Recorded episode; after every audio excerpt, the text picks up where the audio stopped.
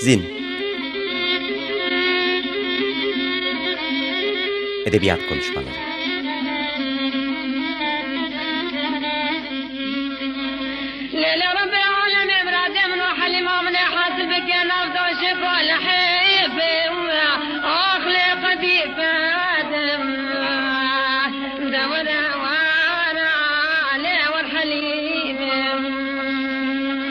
Hazırlayan ve sunan Mehmet Said Aydın.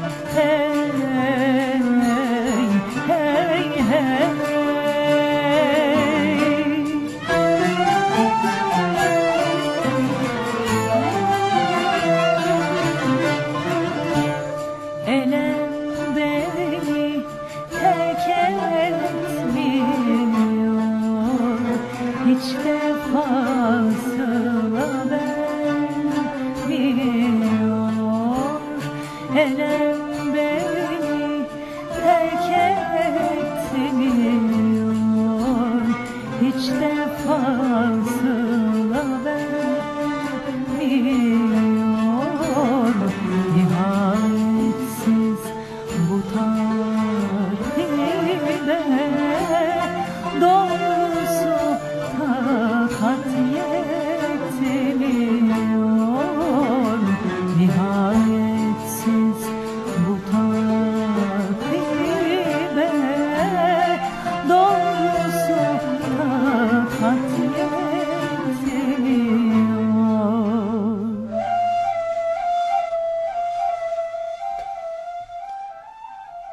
Merhaba, e, Zine hoş geldiniz. Ben Mehmet Sait Aydın. E, 12 Ekim sanıyorum bugün. Evet 12 Ekim. E, Gamze'deyim deva bulmamla başladık. Melihat Gülses icrasıydı. Tatyos Efendi'nin şarkısı. E, konumuzla biraz ilgisi var. Bu hafta çünkü e, daha önce de mevzu bahis ettiğimiz e, Vartan Paşa'nın Akabi hikayesi konusunda e, bağlamında mesele etmiştik burada. Bu defa Vartan Paşa'nın başka bir metni üzerine ve teki metinleri üzerine konuşacağız. E, Tatyos Efendi 1858 İstanbul Ortaköy doğumlu. Gerçek adı da Tateos Enserciyan. Bunu Ekserciyan diye de okumuşlar sanıyorum. Çünkü en n'nin üzerinde nazal ne bu kef olarak okunuyor. Dolayısıyla bunu K olarak da okumuşlar ama enser enserdeki yani ne olmasının sebebi bunun bir tür çivi adı olması. 1913'te e, hayatını kaybediyor Tatyos Efendi. E, babası bir musiki şinas, Ortaköy'deki de e, Ortaköy'deki Ermeni okulunu bitirmiş. E, evvela zanaatkar olması için bir çilingire veriliyor. Sonra saatçiye çırak olarak veriliyor. E, dayısı da musiki şinas. Movses Papazyanmış dayısının adı. Ondan kanun dersi alıyor. Kemani Kör Şebuh'tan keman çalmasını öğreniyor ve uzun yıllar fasıllar yönetiyor. Ee, şan şöhret sahibi olduktan sonra da o dönemin önemli entelektüellerinden biri olan Ahmet Rasim'le ahbaplık ediyor. Civan ve Andon kardeşlerle keza, Şevki Bey'le, kemenceci Vasilaki ile, Tamburi Cemil Bey, Tamburi Cemil Bey de malum meşhur bir musiki şinas. Ee, onlarla arkadaşlık yapıyor, beraber çalıyor. Ee, bir üzücü yani birkaç üzücü şey var. İlki eserlerinin çoğu kayıt altında değil. Ee, kendisi de notabiliyor ama bunların önemli bir bölümü unutulmuş. Yani kaydedilememiş. Kendisi de e, söz yazan biri beste yapmasının yanı sıra. E, saz eseri olarak bestelediği epey şarkı var. Bunlardan Karcar, Suzinak ve Rast, Rast Peşrevleri e, ayrıca Hüseyin'i, Suzinak ve Rast saz semaileri epey meşhur. E, sağlığı bozulduktan sonra Ahmet Rasim ve birkaç dostu dışında pek kimse kalmıyor etrafında ne yazık ki. E, ölüm kaydı da kilise defterine çalgıcı olarak kaydediliyor. Bu kadar önemli bir ses sanatçısı olmasının yanında. Ee, sanat cenazesi de Ahmet Rasim ve 10-15 kişi tarafından kaldırılıyor. Ahmet Rasim e, şimdi çaldığımız şarkıyı Ahmet Rasim'in sözleriyle bestelemiş. Ee, Ahmet Rasim onun için bu şarkı onun ömrünün hasılasıdır. Yani ömrünün toplamıdır demiş. Burada da böyle eğlenceli bir bilgi. Gamze'deyim deva bulmam dediğinde insanlar gamze yani gözdeki ya da yanaktaki gamze olarak algılıyorlar sanırım. Bunu Barış Manço falan da söyleyecek. Aslında burada gamzedeyim yani e, gamın gamdan ötürü yani felaket zede deprem zededeki zede ile gam kelimesinin birleşmesinden oluşuyor. E, Tatyos Efendi'nin e, Atatürk'ün de sevdiği şarkılardan birinin e, sahibi Mani Oluyor Halimi Takrire ica, Hicabım olan şarkı.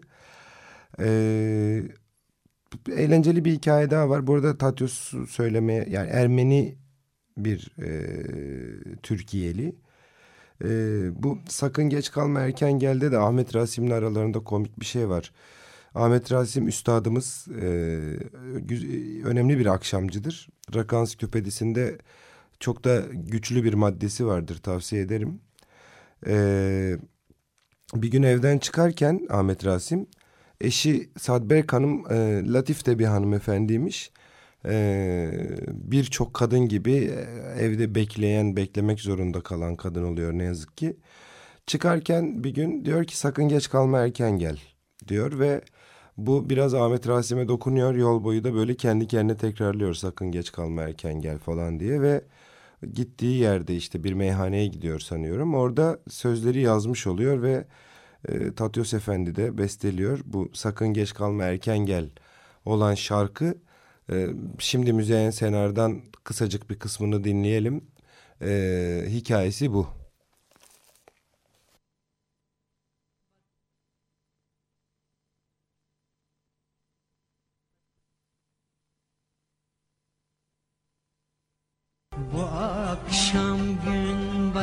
Batarken gel Bu akşam gün batarken gel. Sakın geç kalma erken gel. Aman geç kalma erken gel. Tahammül kalmadı artık Tahammül kalmadı artık. Aman geç kalma erken gel Sakın geç kalma erken gel Böyle de bir eğlenceli bir hikayenin sonucunda yani eğlenceli dene- denebilirse tabii e, böyle güzel bir hikayenin diyelim sonunda yazılıyor ve besteleniyor bu şarkıda. E, Tatyos Efendi'nin ardından Ahmet Rasim diyor ki e, uzunca bir alıntı bu. Bilmem daha ne zamana kadar liyakat ve ehliyet e, e, erbabına karşı miskin kadir bilmez kalacağız. Bir zamanlar kemanının hoşa giden namelerini dinlemek için etrafına toplanan bin, 1500 dinleyiciden dün cenazesinde 10-15 kişi bulunamadı. Kadıköy Ermeni Kilisesi'nde ruhunun istirahat etmesi için ayin icra edildiği zaman mabedin içi oldukça tenha idi. Ebedi dinlenme yerine götüren arabadan başka üç araba ardı sıra koşuyordu. Mezarlıkta kabrini bile çevreleyecek kadar sayıda insan değildik. İnsanın yuh olsun sana ey sanat buralarda ne sürünüp duruyorsun diyeceği geliyor. Diyor Rasim, Ahmet Rasim e, bu, bu önemli e, müzik er, erbabının ardından. Vartan Paşa'nın e, özgeçmişinden, biyografisinden biraz bahsetmiştim. Hopsep Vartanyan e, adı esas adı Hopsep Vartanyan olan ama bizim Vartan Paşa diye tanıdığımız. Çok kısacık üstünden geçeyim. O da 1813 İstanbul doğumlu. 13 yaşında Viyana'da e, Mekitarist okulunda okuyor. Tahsilinden sonra İstanbul'daki Nersesyan Okulu'nda e, öğretmenlik yapıyor. 1837'de de Denizcilik Bakanlığı o zamanki adıyla Bahriye Nezaretine alınıyor ve 25 yıl e, buradaki bu nezarette hizmet ederek paşa rütbesini alıyor ve Vartan Paşa olarak anılıyor. Bugün bahsedeceğimiz metni Akabi hikayesinden bahsetmiştik uzun uzun. E, bu defa boş boğaz bir Adem, lafazanlık ile husule gelen fenalıkların muhtasar risalesi isimli metninden bahsedeceğim. Bunun türüyle ilgili tartışmaları da söyleyeceğim. Ee, gene bahsetmiştik 1862'de ise emekli oluyor ve ardından Türkçe Ermenice bir gazete çıkarıyor. Mecmuayı Havadis adıyla. Napolyon Bonaparte biyografisi yazıyor bir tane ve 1879'da da İstanbul'da vefat ediyor. Akabi'yi geçiyorum. Akabi üzerine epey konuşmuştuk.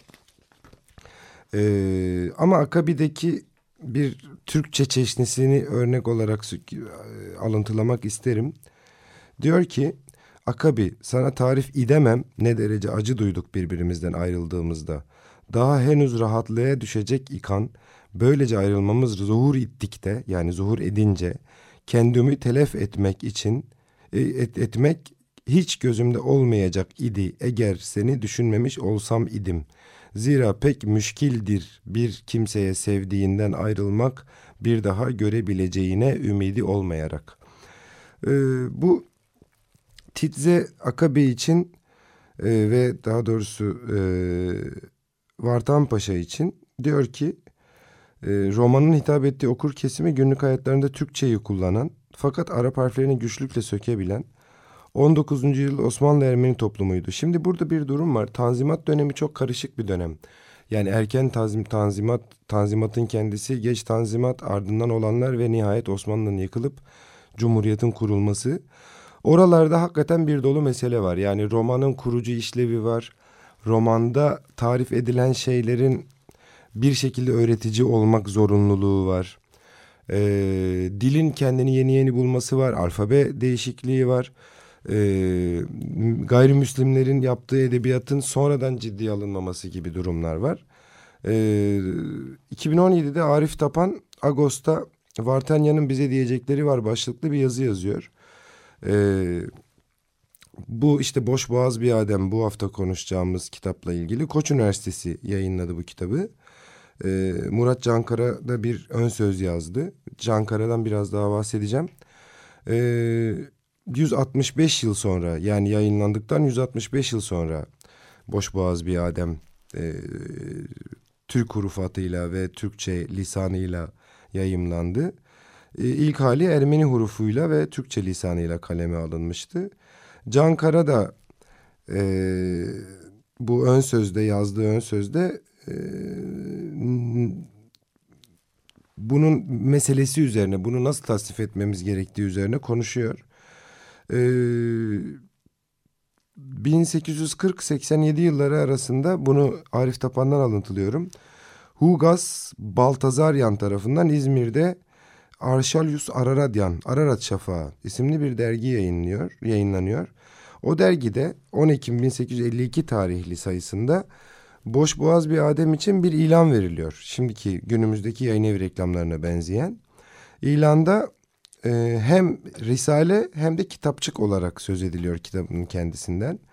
Can Kara da buna dikkat çekiyor. Diyor ki bu metni ne olacak, ne olarak görebilmeliyiz, görmeliyiz? Yani roman mı, kitapçık mı, hikaye mi yoksa risale mi? Ee, bu, bu bir tartışma konusu. Ama bu metnin görülmemesi bu tartışmadan daha önemli. Ee, Boğaz bir Adem'in ne olduğuna dair Ermeni harfli Türkçe metinler üzerine çalışanlar e, iki mesele, iki husus üzerinde hem fikirler. Bunlardan ilki bu metin bir mizahi metin. Mizahi temeller üzerine inşa edilmiş. Ee, sanıyorum Turgut Çeviker'in tespiti bu Cankara bir yerde alıntılıyor. Aslında Boş Boğaz bir Adem'in Osmanlı'nın ilk mizah dergisi olduğunu e, söyleyenler var. Mizah türünü ve karikatürü de basınla tanıştıranın Vartan Paşa yani Hosep Vartanyan olduğunu söyleyenler de var.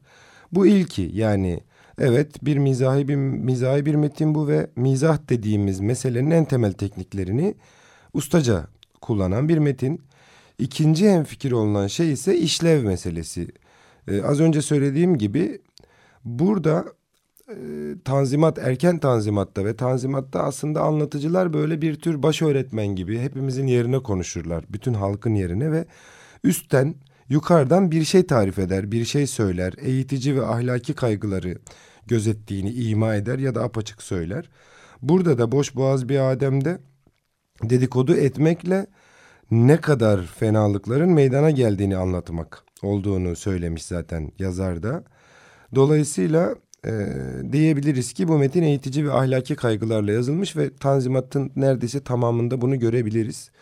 E, Ahmet Mithat Efendi başta olmak üzere sanırım. Dolayısıyla Akabi hikayesinden tanıdığımız o ikaz edici ses burada da e, karşımıza çıkıyor. E, K24'te e, Barış Özkul 25 Ocak 2018'de e, oldukça güzel bir yazı yazıyor. Gene Boş Boğaz bir Adem'in yayınlanması, e, yeniden yayınlanması ve latinize edilmesi üzerine.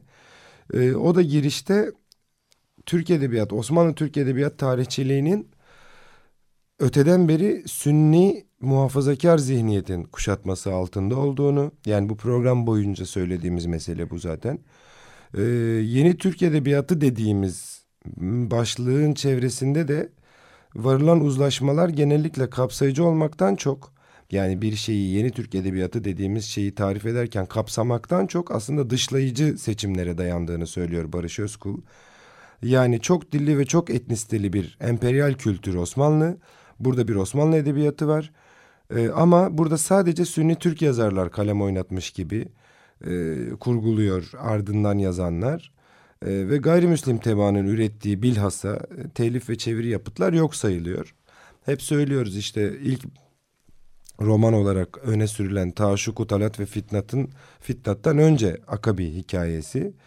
E, ama muhafazakar edebiyat tarihçiliğine bakarsak e, daha çeviriden başlıyor o dışlamalar. Yani Batı edebiyatından düz yazı formundaki ilk çeviri hep e, Telemak olarak tercemeyi Telemak olduğu söylenir. Fenelon'dan çevrilen Yusuf Kamil Paşa'nın. Bu da komik. Telemak çok önemli bir metinmiş gibi, nerede adeta böyle yol gösterici bir metinmiş gibi algılanacak ama o kadar önemli bir metin değil. E, bilhassa yani doğrudan Fransızcanın kendi içinde bile bu kadar önemli değil. E, ama bu çeviriden yani 1862'de yapılan Yusuf Kamil Paşa'nın yaptığı Telemak çevirisinden önce 1860'da yani iki sene evvel Kirkor Çilingiryan'ın e, Ermeni harfleriyle yaptığı bir tercüme var. Şataboryan tercümesi Son Serak'ın Sergüzeşti adıyla.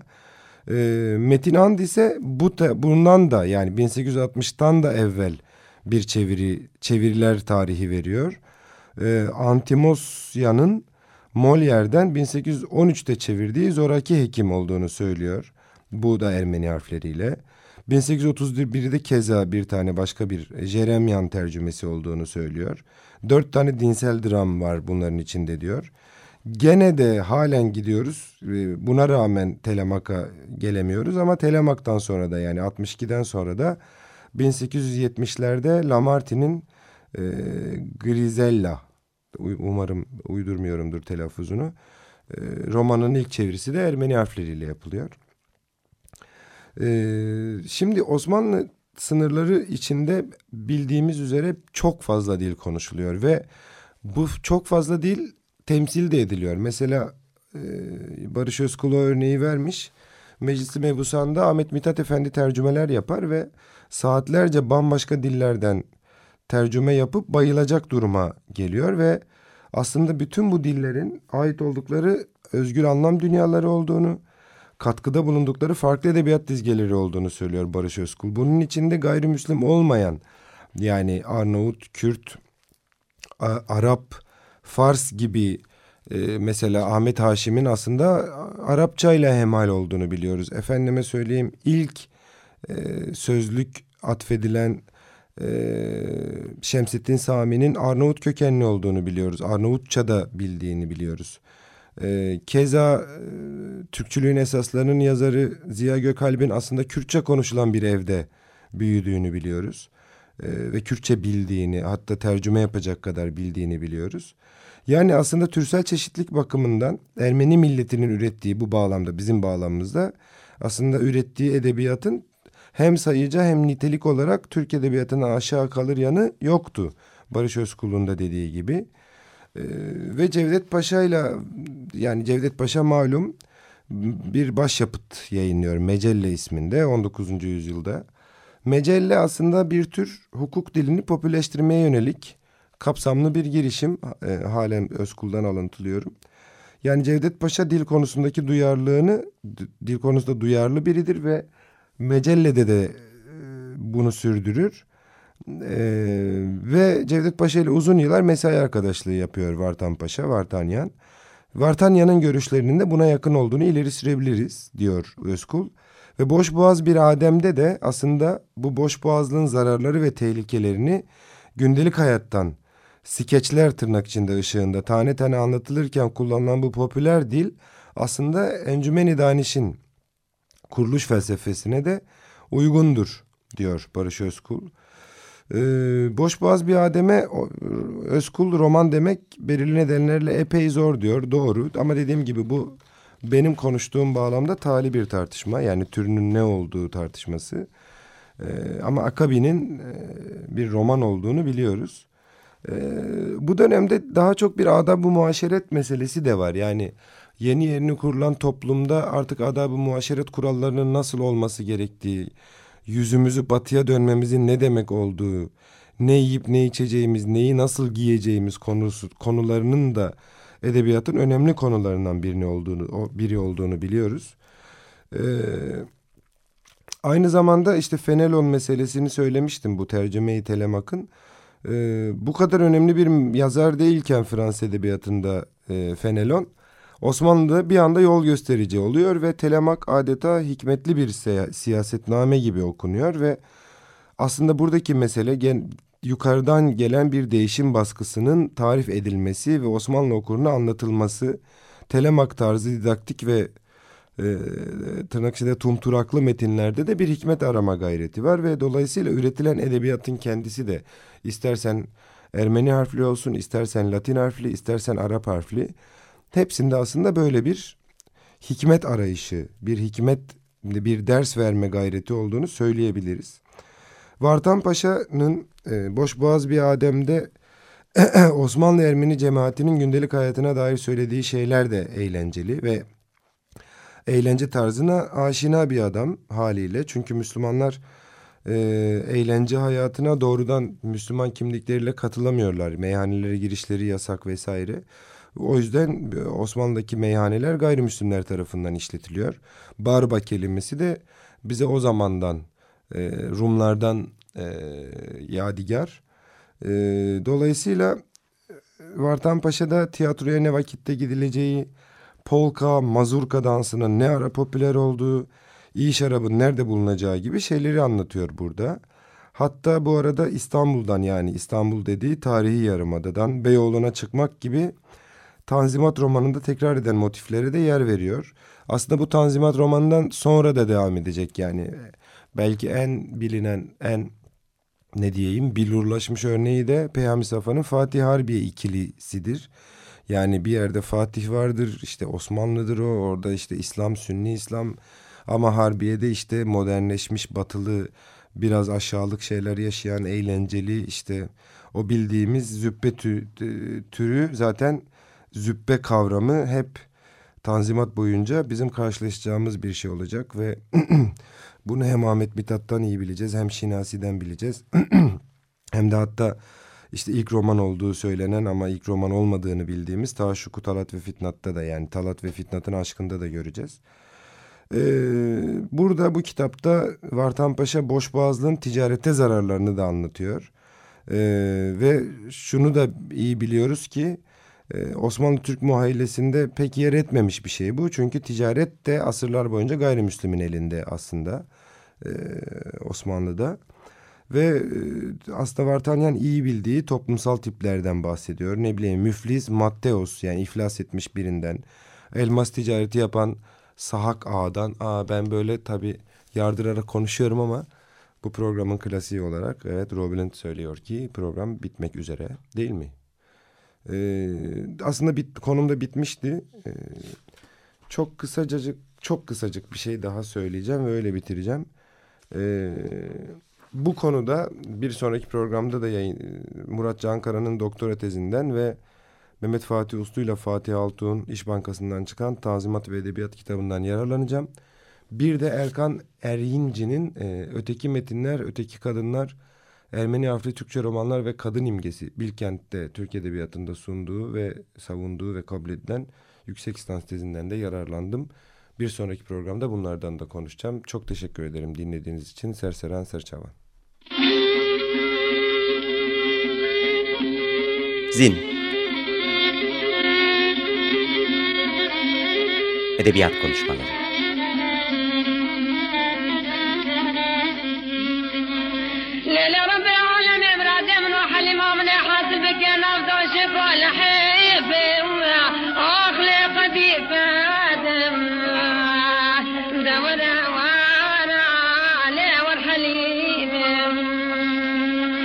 Hazırlayan ve sunan Mehmet Said Aydın.